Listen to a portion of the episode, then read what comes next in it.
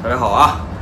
刚把衣服换好，今天呢不去现场了。今天我要和洪老师呢，我们在红场演播室，我们做演播室的节目，和大家一起聊一聊半决赛第一场，呃，法国和比利时这场比赛。这个比赛呢，可能很多朋友都在都在犹豫，都在琢磨到底哪一边更占优势，哪一边能够继续往前。说实话呢，我们俩刚才聊了一下，也觉得这个比赛非常难，因为。打到半决赛这个阶段，无论是法国、比利时，还是英格兰，还是这个呃克罗地亚，其实哪支球队继续往前都很正常。但是今天呢，相对来说，我觉得法国队可能会在边路做做文章，因为这场比赛穆尼耶上不了，这样的话，比利时队在这个阵型的选择上，马丁内斯会有很多呃自己比较苦恼的地方。因为上一场比赛他们对阵巴西呢，在之前的对手演练的阵容当中，他们有一些参照，比如哥斯达黎加打巴西。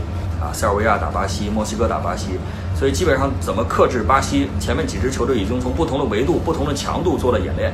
而这场比赛，呃，比利时队他打法国其实没有那么好的参照，因为法国队之前的比赛呢，他更多的还是以对手为主啊，他更多的是打防守反击。所以当两支都想打防反的球队遇到一块儿，今天这个比赛呢，就比较有意思了啊。我们也希望今晚的比赛呢，至少要打得精彩，打得过瘾，不要说双方呢。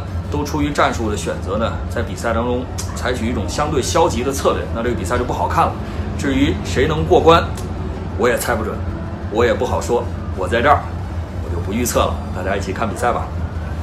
大家好，我是佳远，预测比赛快上竞彩猫 APP。